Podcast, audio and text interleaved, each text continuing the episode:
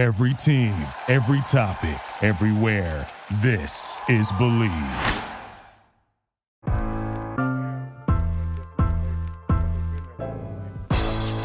It's the corner where the treats Is is this the the passing of the torch, right?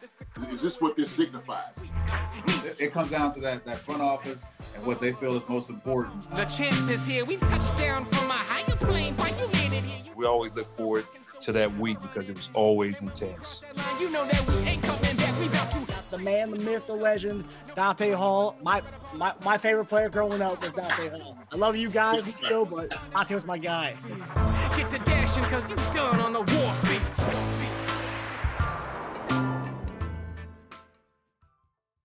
This episode of Chief Concerns is brought to you by betonline.ag. BetOnline is your number one source for all your sports betting needs. Get the latest odds, lines, and matchup reports for baseball, boxing, golf, and more, and even NFL preseason. BetOnline continues to be the fastest and easiest way to place your wagers, including live betting and your favorite casino and card games available to play right from your phone. Head to the website or use your mobile device to sign up today and get in on the action. Remember to use promo code BELIEVE for your 50% welcome bonus on your first deposit. Bet online where the game starts. Hey guys, welcome back to another episode of Chief Concerns. I'm Marcus Dash here with my brother Tasia Dash, who will be co-hosting the post-game shows when the regular season starts with myself and JD. Uh, JD is not on today. Uh, JD will be back next week. Um, and also, we, have some exciting news. Um, so you guys know Bleacher Report. Bleacher Report had reached out to myself and JD last week. Um, they're trying to get us uh, inked up to uh, do a, a post-game stream on the Bleacher Report app We'll have all the information for you guys this week on Twitter or X, whatever you guys want to call it. Um, but it's going to be a post game show for the Cleveland Browns game or the uh, preseason finale. JD and I will come on uh, the stream. It's going to be a different stream, not on YouTube. Um, but yeah, we'll be talking to Bleacher Report audiences, and we encourage you guys to come on. Ask us questions on there. Uh, get involved with the, the live um, the live uh, post game show on the Bleacher Report app. It's gonna be like a one time thing. We might go on there again in the season, but for now, yeah, it's to be our first time on Bleacher Report. So that's a pretty cool opportunity for us. Uh, so yeah, uh, we'll have all the information this week uh, for you guys to get in. Um, I believe the the Browns game's next week. It's a one o'clock Eastern Standard Time on Saturday. Um, so yeah, probably around 3 30, 4 o'clock, get in on that. And uh, yeah, JD and I will be chatting up about what we saw from that game. Um, but yeah, uh, Tasia, it's awesome having you on again. We were excited to have you on for the the post game show this uh, this coming uh, season, man. Yeah, it's gonna be fun. Um, so before we get into some of the takeaways from last week's uh, preseason game, um, and also just general topics from this week's uh, practice, we had a uh, uh, our friends over at Kingdom Kast um, posted this graphic this week and uh, com- uh, added Chief Concerns and JD. Um, we'll get JD's input uh, this coming week. It was a fun, you know, nice little icebreaker for the episode question. Okay. Um, it was Mount Rushmore of Chiefs quarterbacks who are your four quarterbacks on your Mount Rushmore? Um, and I think the way I look at it is like you obviously you can go any way you want with this, but there's three main guys. Yes. And then the fourth one, you can have fun with that. That could be anybody, I think. Um, you could you could argue a few guys in there to be the right answer there, but there's there's you can have fun with that fourth one. But there's three main guys on there. But um, Tasia, who are who are your um your uh, Mount Rushmore of Chiefs quarterbacks? Well, I think the obvious ones are uh, Mahomes, Yeah. uh, Dawson, Yes. and Trent Green. Yeah, I think so. And I think as far as Len Dawson, yeah, most of us weren't alive when he was playing. But Yeah, like, but come on. we're doing Chiefs history. You uh, you know who Len Dawson is. You know you know his whole his whole story, his whole shtick. You know, so like yeah, he has to be on there. So yeah, those are the main three. Yeah, those are the main three. The fourth one, I, I think the other one comes down to personal, like just personal affliction, right? So Yeah, I, I think yeah. For me, it, it was definitely a, per, a personal thing, and I think anyone can go that way. You can make the argument Alex Smith was probably the, the one of the best. You can probably you can probably make an argument for him being the fourth best quarterback of all time, but I don't know. For, Yeah. me, Alex Smith spent so many years in San Francisco for me to be like, yeah, he's a chief. Um, that's why I would I, I would go against anybody who puts Joe Montana in there. It's like he's not he's not a chief. I mean, he had some good years, but he's not a chief. Um, but you can make an argument for those guys being your fourth. But Tasia, who's your fourth? And I'll go with my with my fourth guy after you. Montana has the name, so I think I think most people will choose Montana because of the name. Um, Alex Smith's a really good one, man. Alex Smith, just beside a ring, he had great stats and he was a great leader, a great dude. Um, and he had some really good chief teams that he managed, that he that he uh, literally managed. Um, I didn't mean to do that. I just I kind of just slept in, fell, fell into that one. Um, so if it goes personal, I, I'll go. I became a Chief fan when this guy was our quarterback. I'm gonna go Steve DeBerg.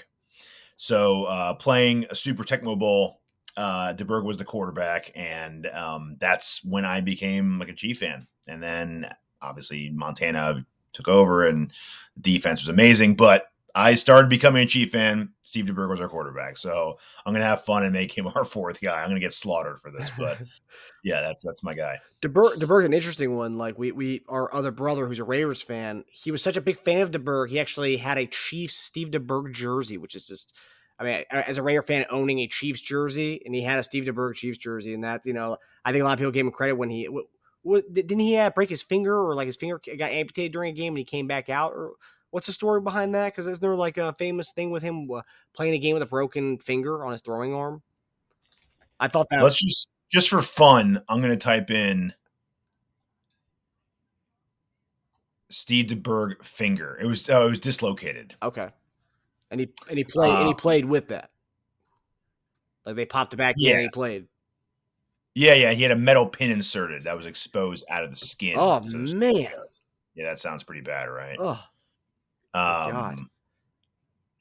So uh, he played a good. I mean, he played a good amount. I mean, yeah, he, he was so old. He started. He came th- when he was 34. He had two winning seasons. Um, so four seasons. He had two winning seasons, three winning seasons technically. He didn't start all year though. But 11 and 5, 10 and 5. And then um, you know, as we know what happened after that. Um Yeah.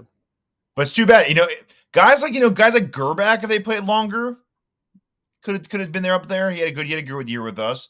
Um Yeah. But again, it just comes down to personal and, you know, I Yeah. I started with, you know, him as the quarterback of the Chiefs. So I, I want to, you know, Yeah. have him on there for my personal face rush. There's no right or wrong answer um, with the with this. I mean, it's all you know who you think. I, I'm curious to hear JD's because JD played for some of these guys, so I'm curious to see if he has some guys like Damon Huard or Brodie Croyle in there. Obviously, you know we talk about the, the, the main three, and he played with one of those guys. But like, I'm curious, and also JD is uh, an NFL fan, so like JD obviously would have Len Dawson there, so he you know he saw he, he saw the he- I'm sure he saw some of that. Um, but um, yeah, so my fourth guy is a guy we've had a, as a guest on the show, um, a frequent guest actually. Uh, is my guy uh, Tyler Thigpen.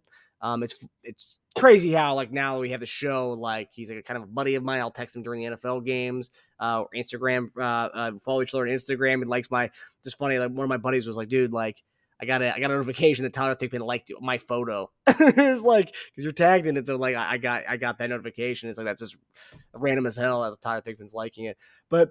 Tyler Thigpen, in a time where you only played one year with us as a starter, um, we didn't win that many games. Then we went two, we only won two games with Thigpen as our quarterback um, that year. But like Tyler Thigpen was fun in, in a time where like we, there wasn't that much going on in, in Chiefs Kingdom. Um, it was right before the Matt Cassel era began. Um, it was boring offenses. We just ran the ball all the time. Tyler Thigpen comes in. We kind of we run this pistol offense. The before Kaepernick ran the pistol in the NFL, Tyler Thigpen Yeah. Tyler Thigpen was running in the NFL. Yep. Um, I think Fantasy football sweetheart. fantasy football sweetheart, and I to this day I believe he's the only Chiefs quarterback to ever lead the NFL in rushing yards. I don't think a Chiefs quarterback has ever done that before. Ty- Tyler Thigpen did it that that one season. He did that, uh, which is crazy. That a we had a quarterback that led a league in rushing yards, and it was him. Um, but yeah, Thigpen was so fun to watch in a time where like there wasn't much like there wasn't much of a quarterback play, and then also Tony Gonzalez. Um, he actually went to bat for Thigpen when the season was over. He wanted to, he wanted Thigpen to be our guy the, the following year. Um, and I, I I think that's when he requested the trade out um, of Kansas City. Uh, what Thigpen wasn't brought back, then he finally got his wish to to, to go elsewhere. Um, Force feeding him. He was force fitting him. Think, uh, he's also some really good fantasy days during the Thigpen days. Um, but yeah, also a really nice guy. I think he held at least up until this year. I think all of his Coastal Carolina records were, were still in, and I think this past year they were broken. Um, but obviously, offenses are becoming more, you know, they're, throw, they're throwing the ball a lot now, and you had a dual threat Yep. quarterbacks.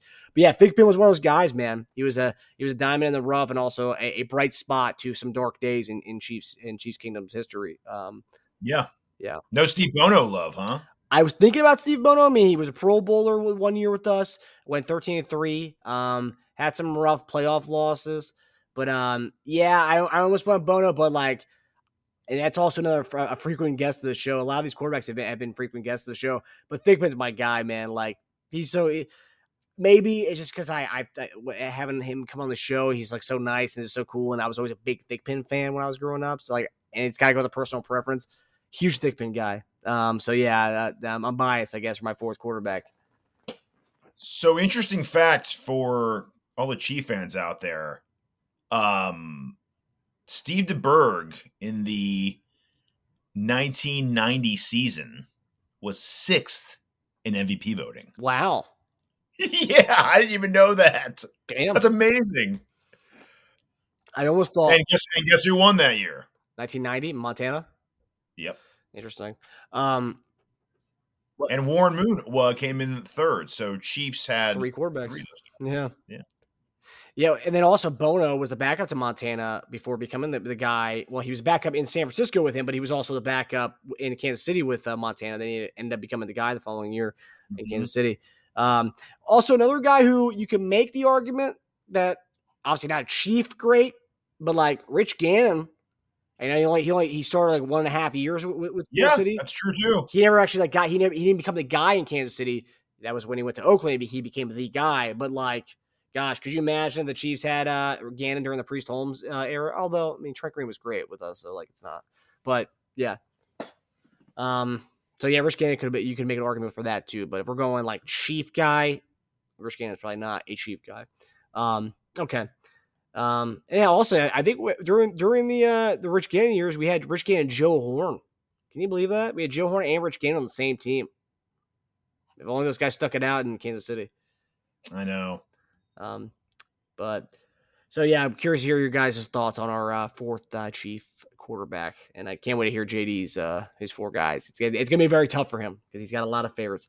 Um, but anyway, so we're gonna go into our uh, Chiefs uh, talk for what's going on right now. Uh, so we're gonna go into the, the wide receiver room. Um, so a lot of stuff happened this past week. Uh, luckily, luckily we dodged some bullets here, but uh, we're gonna go into it nonetheless. So this past weekend during our first preseason game, uh, Justin Ross, Nikko Remigio, and Richie James looked the part. These are three guys, well, mainly Richie James and Justin Ross, that JD and I have been big fans of all off season, all training camp at least, even before training camp. Nikko Remigio, I was a huge fan of him at Fresno State. Um, when we picked him up, I was I was really excited about that. Um, I did not think he was going to be flashing what he's been flashing, so it's amazing that he has been.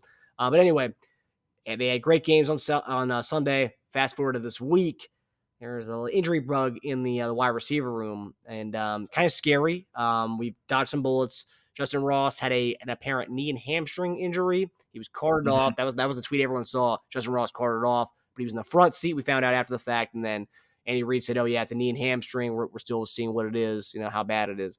The next day, he's out in the field. He was fine. Um, Nikko Remigio su- uh, su- sustained a shoulder, a dislocated shoulder, has not practiced since. Um, so that's something to keep an eye on. Um, as far as that, he was a guy who's fighting for that last receiver spot. Um, and then Ihmir Smith-Marsette was also uh, carted off with Justin Ross, groin injury. Um, but however, Ross and Marsette are back and they were practicing a day later after those injuries. Uh, nothing serious, but the receiver depth is an interesting one because we've talked about how deep we have it and how young this receiver depth is. However, if all these guys are getting injured, plus t- Tony's already out with his um his uh, meniscus tear or partial meniscus tear, it's kind of interesting that so far in the season we have so many nicks and bruises to this uh, wide receiver group, and that's scary. Um, so my, my question to you is, Tasia, uh, what do you what do you make of the injuries we're already seeing in the wide receiver room? And what, what would you attribute that to? I guess because we're seeing injuries all over the place, and every year it seems like it's getting worse and worse and worse. Um, what would you attribute the injuries to, the injury bug to that you're seeing? Um, but also what do you what did you make of their play on Sunday against the Saints? Attributing it to um I just think it's bad luck. It's not like a thing where it's not a case where a guy like missed camp and comes back and goes full speed and gets injured. You know what I mean? There's no I don't think you can really pinpoint you know why it's happening. I just think it's bad luck really. Um I mean with Justin Ross, I guess he's had some you know, background in that. But, you know, I don't think it's anything having to do with their history or I think it's just bad luck. Tony, it's a string of bad luck, maybe, Yeah. but that's not what we're talking about right now in these in this situation. Um overall, I I think I'd be a lot more concerned if we still had like a top heavy receiver group, um, like we did with Tyreek. Um, when we had Tyreek and a bunch of dudes, we'd be screwed if Hill went down. Every time I'd see Hill after a play kind of do that whole like limp run off the field, I'd be like, great. We cannot afford that because it was at that point, it was pretty much Hill or bust on our team. But right now, um, it's weird because I, I we talked about this a couple weeks ago. I wouldn't be surprised if three or four of the receivers became our number one by year end. Right? I really wouldn't. Yeah. Um, which isn't ideal because I know teams are obsessed over having the the guy, uh, the number one. Um, but we're also seeing way more teams nowadays have like two stars in their team. You got you know Waddle and Hill. You got Higgins in Cincinnati as the number two. Um, with so many guys getting banged up and throughout the season, it's good to have a bunch of guys capable of stepping up and being that number one. So receiver's one of the few positions I'm not that concerned with having little nicks, and I, I think we're going to be cautious with them all year. I don't think I, I think I read a report we're not going to rush Tony's day by day, and we're not going to rush him back by any means. Good, you, you don't need to. We have so many. When we're talking about, there's a lot of different conversations with Chiefs, mostly Chris Jones, but the other one would be like receiver and how deep we are and, and who's going to make it, and, and that's a good problem to have, especially when you have a lot of little bumps and bruises here and there that are keeping guys out a couple days. Um, I, I'm happy with it. I, I think we're looking uh, good with guys like Moore, uh, Ross, and, and and Rice. Ross looked good in the game. Um, I know his TD catch was big, but the other one, the um the sideline, it was a sideline throw, I think, right? Yeah, it was, That it was was a hitch on the sideline. Yeah, that was a more impressive route to me. I think he looked great on that one. Um, uh, Sky, I hope to see more of this weekend, uh, more reps, and MVS. We already know what he offers. I don't think he has to really show anything in camp uh, or in, in preseason games. Um, Rice had the drop and a false start, but other than that, he looked good, and it was his first real action in, in the NFL. So, I, you know, if he has little jitters, I'm not that concerned about it. Um, growing pains and nicked up, I'm okay with. I'm I'm not okay with like big time injuries when we saw carted off. After a while, though, I will say we're going to be less concerned with carted off because it seems like these guys get carted off when they have cramps now. Yeah.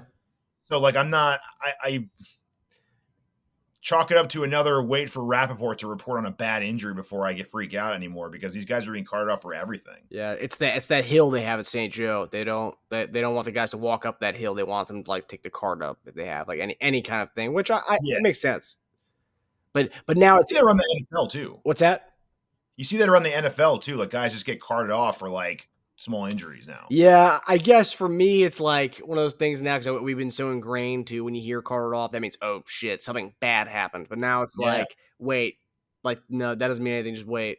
But with Justin Ross, with his background, obviously his spinal thing wasn't a football injury, so that's one thing everyone always says it's not an injury; it's, a, it's a, something he had. Um, but like with his ankle, his foot thing, that was that was really the only injury, nagging injury he had. So like you know, not really much of an injury history there. He's got a history, a medical history. Not really much of an injury history there. But yeah, when you see Justin Ross carted off, like, oh shoot, like what does that mean? And then you hear more like, oh no, he was riding in shotgun. Oh no, like it's just you know preventative. They didn't want him to walk up the, the, the, the hill.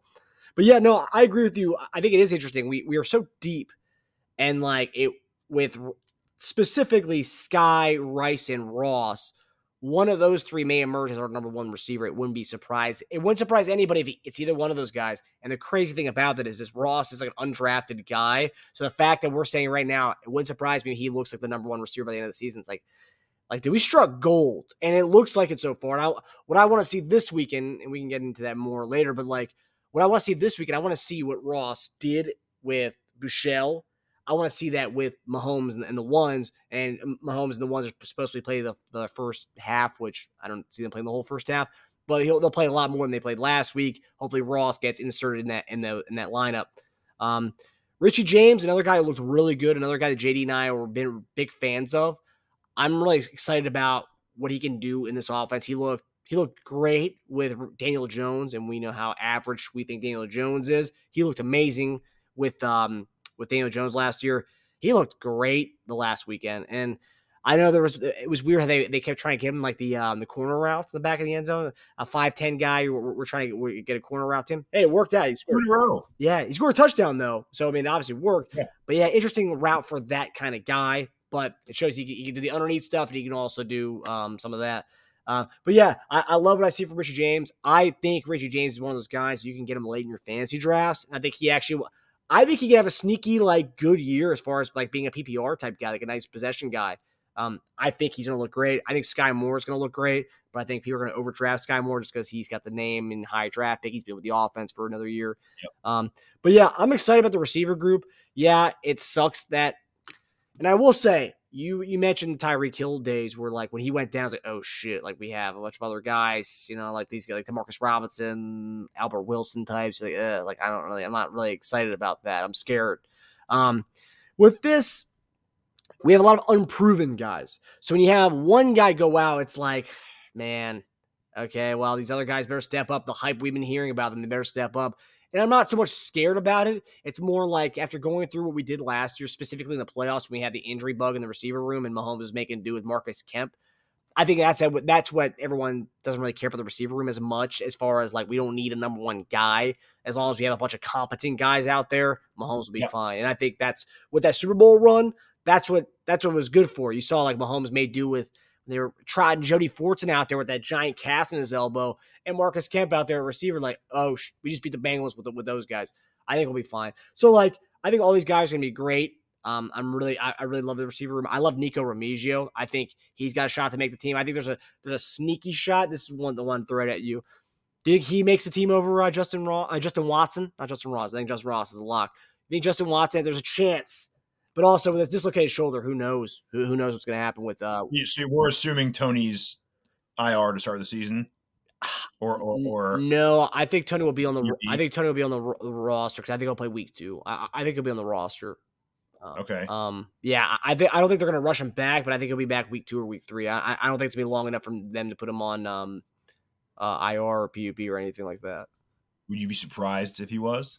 Yeah, I'd be surprised. Yeah. Really? Okay. Too much back and forth on it. Initially, they said, "Oh yeah, he'll be back by week one." Then there was that weird like Schefter report. Oh yeah, Pacheco and him will be ready for week one. Then this week, the assistant GM was like, "Yeah, well, there's no timeline on it. He's just getting back." It's like hmm. that's just Trending the wrong way though. trending the wrong way. But when we had Dr. Chao on our show, he was like, "Yeah, I don't think there's any reason to rush him back." So it's like, well, okay, maybe week two, week three, because he was adamant. Dr. Chao was adamant about week two. Okay. Okay. Well, then in that case, then Tony, uh, Sky, Rice, MVS, four definites, Yep. right? Richie James, Yes. fifth definite at this point. Yep. So then it comes down to you think Ross is definite? That you're Oh saying? yeah, I think he's a definite. It comes down to really, do you think they're going to keep seven receivers? That's what it comes down to. They're not keeping eight. There's no, there's no chance to keep eight receivers. No. And so there's two questions: Are they going to keep seven? And is the seventh Watson or Remigio? Yeah. And, and this is And and, this is also pending Remigio comes back from this dislocated shoulder because I mean obviously dislocated shoulder is no joke, especially as a receiver who has to he has to do this. And I don't know, he he's made. Nah, we kept seven, it would be Watson. You, you don't think Remigio's got a chance? Mm. Yeah. Yeah. Yeah. I, I- I don't think so either. But who knows? It- espe- I think he had a chance. And if this dislocated injury is, you know, if it keeps him out of this, like he to play tomorrow, which I don't, I don't think he's going to with only a couple days after dislocated shoulder. If he's out tomorrow, I think it's, I think it's done. I, I think he'll probably be on the practice squad. I think it's a lock practice squad. Um, coming up. Yeah, yeah, yeah, for sure. Yeah. Um, yeah. Unfortunately, though, because Remigio looked really good all throughout uh, camp. Um, it's like dislocated shoulder for a receiver was a tough. It's a tough injury to have. Um, so we're gonna go to another dislocated shoulder. Um, and that's our uh, next topic here is our tight end group. Um, I wanted to hear JD's uh, take on uh, what he thought about this because JD's a huge Jody Fortson guy. He's been he's been on that guy's train for a long time. But um, Yeah, so uh, Chiefs placed uh, tight end Jody Fortson on IR due to a dislocated shoulder. So yeah, these th- these injuries are no joke. Dislocated shoulder is not a joke. Obviously, there's Yeah. there's different levels to it, how severe they are, but obviously this is on IR and he's done it. And I posted on Instagram a couple days, uh, two days ago that he did the surgery. It, it went fine and everything. Um, so another injury for a guy who's had a, a pretty much a whole career of injuries. Uh, 2021 missed pretty much the entire season with the Achilles. Last year missed a lot of the year with the elbow injury. Um, but yeah, I mean, he's one of those guys, man. Like when he gets in the game, he's almost a chance for a touchdown every time he's in the red zone. I mean, he, he- it's kind of body he is, and I think Justin Ross is going to take over a lot of that of that Jody Fortson. Oh, red zone. We saw Jody Fortson. I think Ross will come in and, and now be his niche. I think, especially with Fortson out now, that gives him a window, a big, big frame guy to go up and do the what Fortson was doing. Um, and that's also if he doesn't have more role, a bigger role in offense, which he might. Anyway, what do you make of Jody For, uh, Jody Fortson's future in Kansas City? A lot of people think this might be the last of Jody Fortson in Kansas City. Um, just because days might be numbered after this. Um, and then also keeping in the tight end group, you got the last tight end spots. We have Kelce, Noah Gray, but then it comes down to that last spot, which is Blake Bell and Matt Bushman. Originally, the conversation was, are we going to keep four tight ends? Now, are we going to keep three tight ends? And who's going to be that third? Well, we are going to keep three tight ends. Who's going to be the third tight end? Poor Jody. Um, Yeah. another one year deal, another paying him to pretty much just rehabbing to recoup, right? It's just too bad. Um, it would have been nice to see his, you know, role expand, at least in the red zone, but sad setback. Um, really bad luck with injuries. Um, at least it's early on in the season. He gets to take their season to recoup and get better. And um, I mean, I, I think next year he'll be invited to camp and, and try to carve out a roster spot again, but he'll be 29 uh, by next season, which isn't exactly young for an NFL player. So it, it's a little rough, but um, as far as his future, he needs to work his ass off and get back into camp next year and make a good impression and try to, you know, um, stay on the field and prove he can carve out a role, at least in the red zone. Um, unfortunately, the health part just working against him. That's just, it's too bad. Bushman, I know, is everyone's sweetheart. Um, people love. Where would you rank Bushman on the sweetheart list, like the the, the social media sweetheart list? Uh, I'd say at this point, after a slow start, I think Justin Ross is number one. it, it's turned around though, because at first you had a lot of the, the Chiefs media people who didn't who didn't want to give him the roster spot, and then they Yeah. they and they saw that it was undeniable his talent. I mean, no matter what bullshit prediction they had, his talent's undeniable. The Chiefs media team knows how good he is. That's why they're posting the clips of him every day. They know what the Chiefs Kingdom wants. I never understood why they were so reluctant anyway. But yeah, I think Ross is number one. For a little bit there, Prince was number two. Our guy Deneric was number two on there. Yeah, yeah, yeah, that's true. Yes, But, yes. But now that's that- that's gone the other way. Now they're Michael Yep. they're Michael P Ryan fans now, um, which I don't know where that came from. Um, not dogging P Ryan, but I'm it, it- out of nowhere. Um, Watson uh, into actually, you know what? Watson's ahead of Ross still because Wa- the reason why there was so much push for Ross. I'm talking. I'm talking about Chiefs media specifically, the people in the, the Kansas City media. oh, I was saying like social media, but yeah, so okay. social media, yeah, it would go Ross, then Prince, um, and then Bushman's gotten a lot of love, yeah. Um, but I was saying over a lot of love. overall though, Wa- Watson has gotten Watson's gotten so much love from the Chiefs media, and I've barely seen any clips of him doing anything during camp. But for some reason, oh, he's such a nice guy. He's got great sound bites. Uh, you know, he's got a role in special teams. Oh, he's he's getting rolled. he- he's getting rotated in with the ones. Like, dude, why? Why are we here? Why do you think he hardly played in the preseason game? It's because he's that good. yeah, That's another good one I like. like how come I haven't seen a one clip of the guy? If he if he's rotating with the ones and doing all this stuff, I've seen maybe one clip in like three weeks of training camp. It's training camp's over now. I saw I I saw maybe one Ross or Watson clip. Like, dude, enough, man, enough. But so I, I think that's one guy who's gotten unjust love from the media when I haven't seen any clips from him. But anyway, yeah, I'm trying to think of def- defenders. Who, who who's like? We don't have a lot of sweethearts in on defense, do we? no, we mean like wait, like like a Ben Niemann, Daniel Sorensen type guy. Just a guy that you know people are raving about. You know, like a, like a Bobby Scipio of defense. Oh, uh, oh no, uh, Nick Jones. Okay, yeah, yeah, yeah, yeah. Mean love- Conner too? People a little bit. him. What's that? Even Conner too. Yeah, yeah, yeah. But uh, th- those two, I would say, have been Nazeeh. Our, our guy Nazeeh was the the first started. he was. Yeah, Yeah, that's another shame. but uh, yeah, um, Nick Jones and, and uh, Chamarri. if we have to keep one, I think we go Bell, um, better blocker, and it looks like he might be our fourth one bell cow. So Yeah, he's a more reliable vet. I could just see Andy sticking with that. yeah. Better block. Bushman, you can make you can. Uh, he's the type of guy you could probably get him back in your practice squad again. Exactly. Um, Yeah. yeah, and also you, you never know what they do with the with the injuries and stuff. They may put some guys on IR where they can go ahead and put somebody back on the roster again. Um, Mhm. I'm curious to see what they do with the running back situation and the tight end situation. If they go four tight ends, or they go three running backs, or they go four running backs, three tight ends, and they keep keep seven receivers. I'm very curious to see what they do with that. Um, it's gonna be interesting because I think they are gonna keep seven receivers. So what are you gonna do? You can't keep a million tight ends, and you can't keep you can't keep everybody. You know. Yeah. Um, but keeping seven receivers opens it up.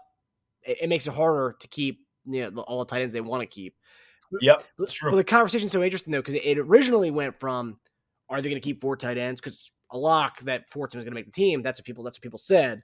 But now it's like, are they going to keep three tight ends? Because like, or no, which who's going to be the third tight end? Because it, it was originally it was going to be um Fortson, Gray, and Kelce were the locks. The four tight end spot was between Bushman and and um and him. But now it's will they uh, who's the third tight end they're going to keep? They're not keeping four anymore. They're going to keep three, which is kind of kind of fucked up. But if I if I heard all this stuff like the, all, all the all the hype, that's why you don't listen to the media hype. But if I was one of these tight ends, like oh man, you're they're originally going to keep four.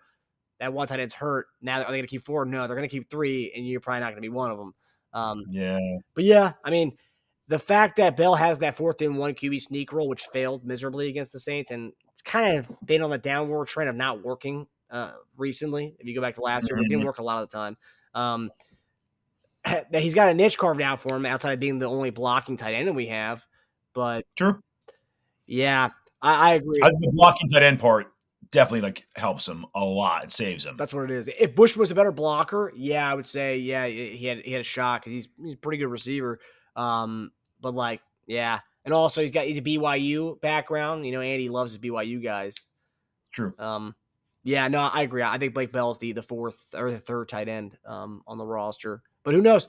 A lot of time left in in uh, in preseason, man, to see if it, any injury happens. Training camp, you have, every day there's there's a new person on, the uh, on the card. So, um, we'll, we'll see we'll see what happens. But yeah, I think as of right now, the third is Blake Bell, and I don't think it's close. Actually, Mhm. I think people think it's closer than it is. I I don't think it's close at all.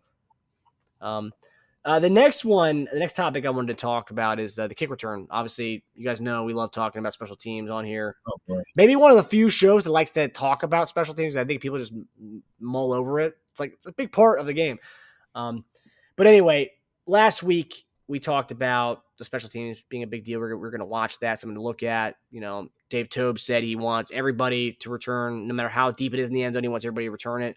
JD has a problem with that, even though it's special teams. But JD likes to practice the way you're going to play in the regular season. So if it's in the end zone, let it be in the end zone. Get the ball to 25, call it a day. But Toub wants to see what he's got from his return men, which is fine. So we got to see a little bit about our starting kick returner, um, Deneric Prince. Um, so got the starting nine, a kick return. He had two returns. Um, one he caught at the four, brought it to the 24, so 20 yard net gain there. The other he caught four yards deep into the end zone. This is the one that I wanted to ask you about. Caught it four yards deep into the end zone, took it to the 13. Um, so netting around 17 yards, but keeping it, getting it at the 13 yard line, giving us a horrible field position. I mean, this happened Terrible. happened a lot last year, man. Uh, when uh, Pacheco was taking now the the end zone and giving us like what the 15, like dude, take the touchback. Let's get to the 25, man. We can't be leaving. This is, every inch matters in, in, in NFL and football. Um, so my uh, there's there's two questions here. A, Mhm. do you like this philosophy that Dave Toub has? And B, if you look at Toub just over you know over the years, the special teams isn't getting better under Dave Toub. In the first few years, remember, remember Toub was getting an interview for the head coaching job with San Diego or the LA Mhm. Chargers, and then now it's like it's kind of it's kind of sputtered. And some Chiefs media people are talking about Toub possibly being on the hot seat. Should any consider firing him after this year if the, if the, if the special teams looks as bad looked as bad as it did last year? Um, but first, let's just talk with the, the, kick return philosophy that he has. What do you what do you what do Uh, you make of this whole returning and regardless of the end zone stuff? Um, and then also, just what do you make of that? JD knows more than me about this, but I, I as a as a fan, I get the logic of having them try it. I want I'd rather know who's cut out for it more than practice what you're going to do later on because you can you can instill that in them through practice throughout the season. Especially like if you're if you're doing it with a player who's not an integral part of the offense like let's say prince is let's say prince makes a team let's say prince is the kick returner he's going to be doing a lot of special teams work. So uh, drill that in his head to be smart about when to return it when not to return it. Um I don't mind that. I I want to see who's cut out for it. I want to see them return it personally. Um, as far as our decline, I, I, I did some deep diving into that too. Um, you're, you're very correct. It's gotten worse by uh, a lot over the years. So this last year, we averaged 19 yards per kick return. Um, it was fourth worst in the league. Wow. Uh, Pacheco was our main kick returner. Um, but to be fair to all the Pacheco lovers out there, Pacheco had better numbers in our overall return numbers because it was that bad outside of him. Um, in 2021, we were 10th overall with 23.4 yards per return. Um, our main kick returner was Pringle. Uh, in 2020, we were fifth overall, 26 per return. Our main kick returners were Hardman and Pringle, but Pringle, Pringle did actually a better job than Hardman that year, and I think that, that's when he became like the main guy. Um, 2019, we were six overall with 25 per return. Uh, Hardman was our main kick returner. He made the Pro Bowl that year as a return specialist. Uh, 2018, do you remember our, our kick returner that year? Was it Albert Wilson? As Tremont Smith, Oh, who averaged 27 per return, actually. Um, 2017, our main kick returner was Akeem Hunt. mm. Um, our best years, it looks like. I mean, yeah, Tremont Smith, but I mean, when you get to a certain point, you, you a guy somewhat needs to perform in other parts of, of, of the field other than that, right? Like you you better be a badass kick returner if you're only sticking around to be a kick returner, right? Yeah. Usually it's a guy who functions on other parts of the offense, whether he's a cornerback or a or a third string running back or something. Judging by this, our best year's a receiver. Maybe we need to find a receiver to return it because that whole Deneric Prince, Nile Davis cutout, it's not I, I'm just I'm more of a fan of a guy with wiggle. I know obviously they want a straight line guy who just goes. Um, dare we try CH back there? Give him some use. If he's not our day one starter, if Pacheco's our guy, I, I don't I don't I don't know. Would would CH got a little wiggle to him? I don't know, man. I mean, he get injured in like two returns. I mean, I, I think that's the bigger. Well, issue. Richie James had a had a nice return on. I mean, I know he wasn't a starting guy, but he had a nice return uh, on. Uh, on I'd be, on I'd be totally fine with Richie James doing it. Yeah. I, I know there are people joking about CEH getting cut at some point. So I'm like, before you cut him, try him a kick returner first. See if you got any legs there. Um, because I mean, I, I know uh, I, so, I forgot his name was dogging his, his his vision, saying his vision's still a problem. And I guess if your vision's a problem at running back, it's not going to be much better at kick returning. Um, True. I just I don't know, man. I, I'm going to be fair and give it another couple weeks. Um, it's crazy that one of the biggest things I'll be watching is, is is kick returning over the next two weeks. It's an issue. But uh, I'm like desperate. I just want to try anyone. I mean, we don't have any like expendable guys at running back that I'm like, no way. I'm I'm almost to the point where I don't want Pacheco doing it because he's taking hits and he's already having you know shoulder issues and whatnot. So I don't want to really have him back there anymore. If we can have someone else out there who can do it, you know, close to what he does, and I, I'd rather have that. Yeah, I, I will say I think they were trying Prince out there because I mean, pretty much the whole week or last few weeks, James has been the main punt return and kick return guy in practice and stuff. They tried him out there to start. I mean, I thought it was gonna be a big boost. His first one wasn't bad. Um, that that, No. that last one, man, it's tough to make something out of nothing when you when you're when you're when you're feeling something from the four yards back in the end zone. It's tough, man because he got 17 yards from there, but he only got to 13. I mean, that's rough. I mean, it's not going to look good. Um, and I'm not dogging him. It's I think I think it's the philosophy behind it because like at the end of the day, let that shit go. Get to 25. I know you want to see what you got. Richard James, the only cut kick return he had was at 31 yards. Um, uh, that that's pretty good. I mean, I mean, we're talking about that. He's a guy who's got a little bit of wiggle. He's shown to, to do that. Yeah, yeah, yeah, for sure. Um, so that's one that's one guy I, I think he will be end up being the, the kick returner and punt returner. Um, not that I have anything against Prince doing that, but I just think he's had the most experience with it. Let him do that. And eh, quite honestly, we're, we're not going to be seeing that many kick returns anymore. I think it's going to be most teams are going to are going to settle with the get the touchback into the 25 unless you're desperate, you're getting dominated. You need you need to have that boost.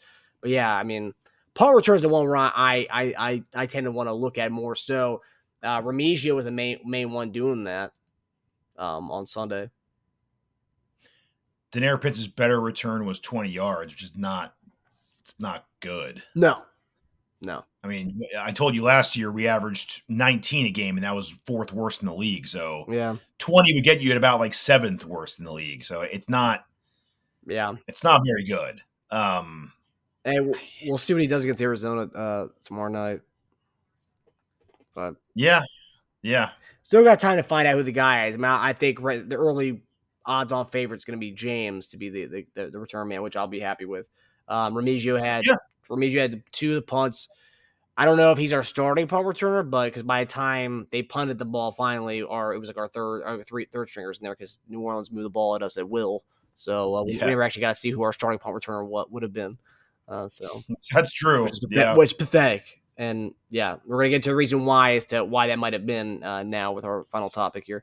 So um, obviously the biggest elephant in the room, I guess not really an elephant in the room. Everyone knows, you know, it's Chris Jones. Um, yeah, uh, the Saints kind of dominated our defense, and it's no no shock that we had no pressure from the the defensive front. Um, so if you just look, we're just looking at the first two drives. We're not gonna we're not gonna look at the whole game, but look at the first two drives. It's all you need to look at to know Chris Jones' presence was was presence was missed. Uh, first Mhm. two drives, um, yeah, uh, both Jameis Winston and uh, Derek Carr looked like uh, Kurt Warner in the um in the greatest show on turf against us. It was pretty bad. Uh, so Saints scored in their first drive on a five minute, twelve play, eighty yard drive. Uh, Derek Carr had never looked better uh, than I think that was honestly Derek Carr's probably best drive ever against us, and he. no, Nah, no, no, I'm, I'm joking around. Uh, I'm joking. he's got some good ones. He's had some good ones. No, no, no, no, no. But I'm just saying, like, that's up there. The fact is, it's first time in a, in a new regime, and he's already looking great. Um, Yep. Second drive was only a two, about a minute and forty second drive, four play, forty eight yard drive um, from uh, Jameis Winston. Uh, our DT rotation was our guy Derek Nnadi, um, Wise, Danny Shelton, um, Keondre Coburn, and uh, Dickerson. So a bunch of guys. Um, some may have never heard of these. Some of these guys, um, but yeah, Nnadi did not look good at all. Uh, getting pushed back, something that JD and I have gone over going back to last season. Getting consistently pushed back, so much so that when we signed Brandon Williams, it was almost instantly we saw pressure up front. Mhm. Um, so Danny Shelton actually looked pretty damn good. Um, he's it looks Yeah. like he lost a little bit of weight. He's more in shape. Um, and Keondre Coburn had flashes, but he was at the end uh, of like the game, so he wasn't really going against the ones and 2s Mhm. Um, but what do you make of the uh, defensive tackle uh, up front and kind of the D line as a whole? Actually, First, I want to say I don't think the Saints are going to be a bad offense at all this year. So No. I, I want to um, any any criticism I have of the Chiefs. It's not we didn't play scrubs. We we played a a, a pretty I think what would be a pretty good offense. They have a competent quarterback who has a lot of experience against the Chiefs. Right? I mean, it's not the same team, but he knows our defense pretty well. He knows our team pretty well. Um, and playing away from KC. Uh, uh, I I saw a car against the Chiefs has had at least two TD passes in four of his last five games away from Kansas City. wow, Um, yeah. Um, Kamara played good. He, he looked he looked good and played. Uh, Olave and Thomas are two good receivers. Talking about like one A and one B. I mean, they have a good offense. So I, I don't want to you know say like you know we look like garbage against a garbage team. Um, we had problems all over defense. It wasn't just D line though. Like our secondary couldn't cover. Um, we were letting uh, uh, the one that Olave dropped. That would have been for a good gain too. He had that ball. Um, we couldn't cover the short routes, and that's all they were really doing on us. I mean, they were really picking us apart everywhere, to be honest with you. But um, I might make an argument for us being more worried about our secondary because we're not missing like a Chris Jones caliber player over there. At least we can look at our D line and be like, we're missing Chris Jones, it'd all be fixed. But we don't have that all over the field. So I, I was worried about the lack of push, um, specifically middle of pass rush. You know it's bad when your most ex- explosive pass rusher was Shelton. you know it's you're like, oh Rough. shit, we're in trouble. Um, yeah, it's obviously a problem, but at least we can identify what it is. Um, no one's going to replace Jones. We know that, right? So, um, only two people that are happy about the performance, by the way, are Chris Jones because he could stand his ground and want his whatever the hell he's asking for, and um, and Campbell because you know the longer that Chris Jones stays away, the better chance he has of not facing him and seeing that same defense come to Detroit. Yep. Um, so uh, we need to get Chris Jones back as soon as possible, at least before the season starts. That's all it shows. Yeah, Dan Campbell actually made a comment about uh, about that uh, yesterday, saying that he was uh, he, he liked what he saw out there, and he hopes uh, Chris Jones uh, waits a little longer to come back. Um, I bet. I don't know if I if I if I was a Lions fan, I don't know if I'd like that. Your your coach happy that one of the players isn't going to be there. It's like I don't know, like don't you want to play their the team's best? Like it's rooting for a guy not to be there, whatever. Um, yeah. But I, I'll say like yeah, the secondary that's troublesome because they, they, those are our guys. Um, it all starts up front though. Um, so like if you're not getting pressure, you get all day back there. Your secondary looks awful because the quarterback's got all day to get back there, you know, to, to do his thing and pick you apart. So that's that, that's one thing. But as far as um the D line, yeah, the D tackle situation, we know right. Like you have two, you have two weak D tackles, but then you bring Chris, Jones, you only have one weak D tackle, and any any kind of weakness you have from the other one it's less because they're they're put, putting more emphasis on doubling Chris Jones, and then get, gives you a better one on one with your uh, other D tackle.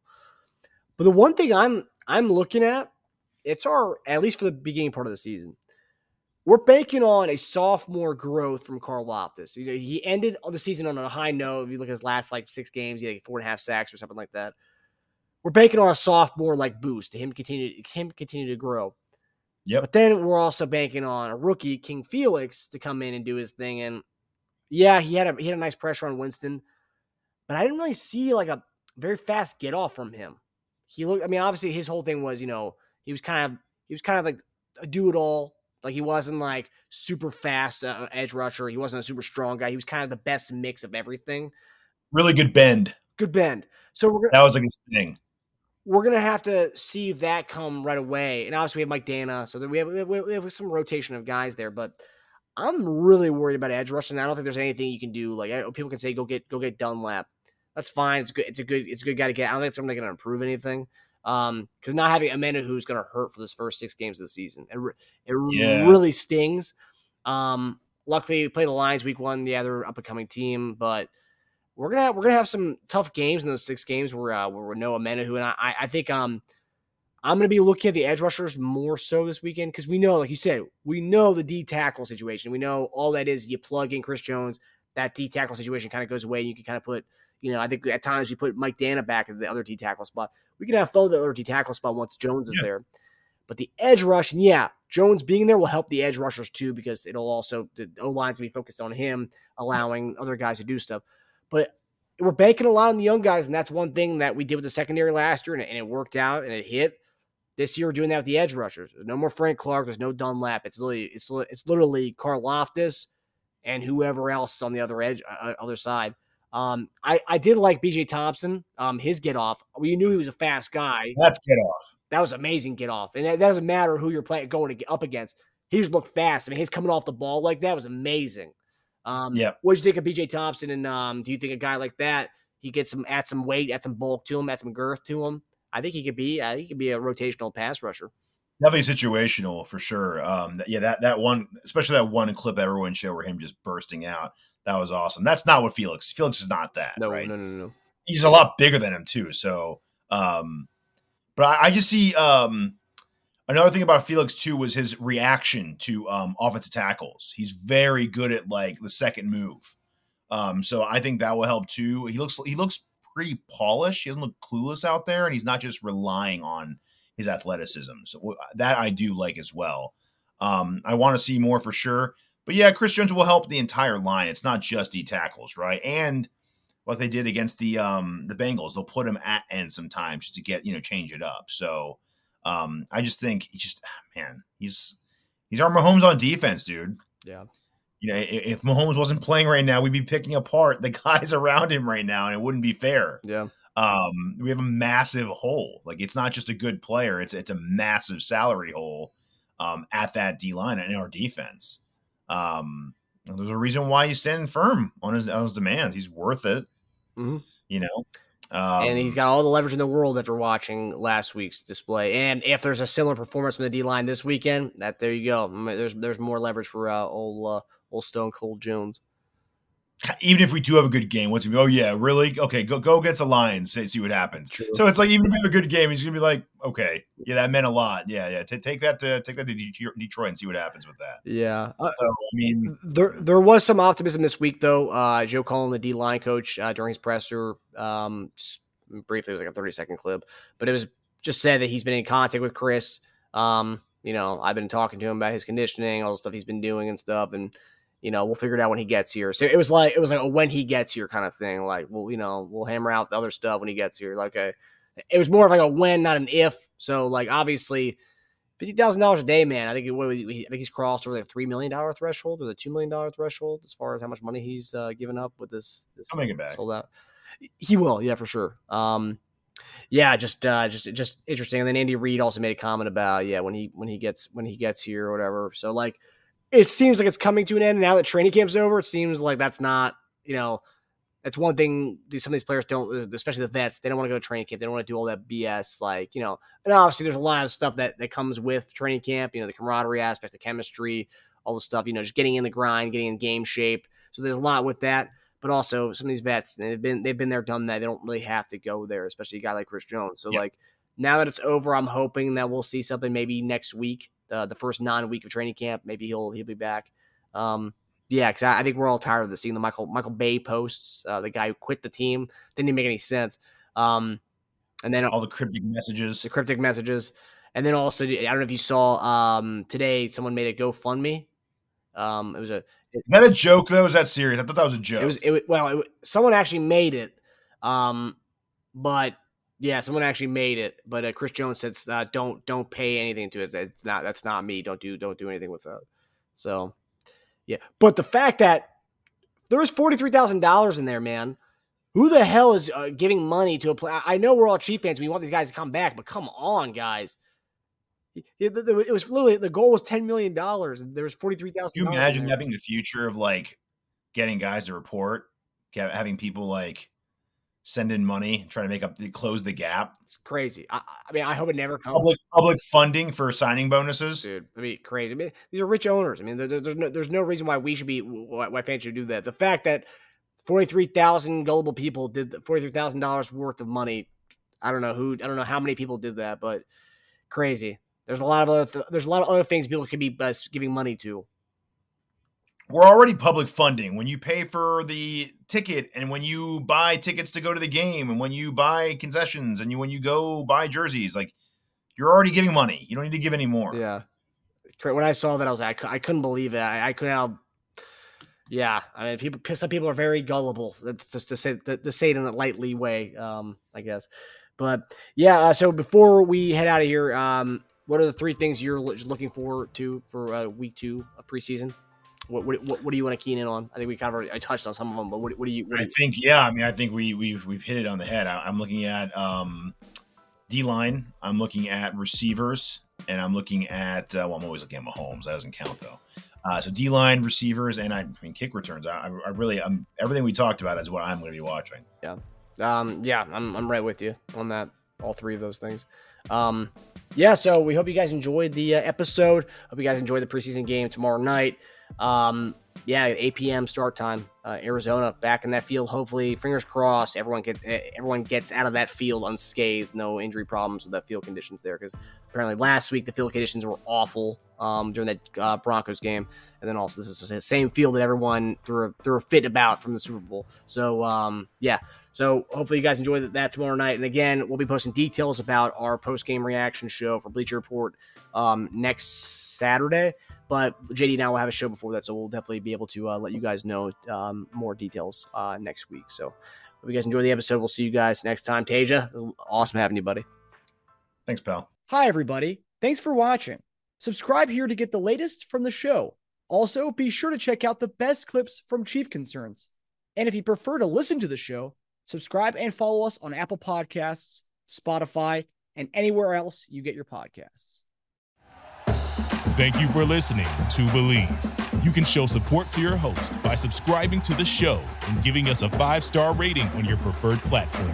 Check us out at Bleav.com and search for B L E A V on YouTube.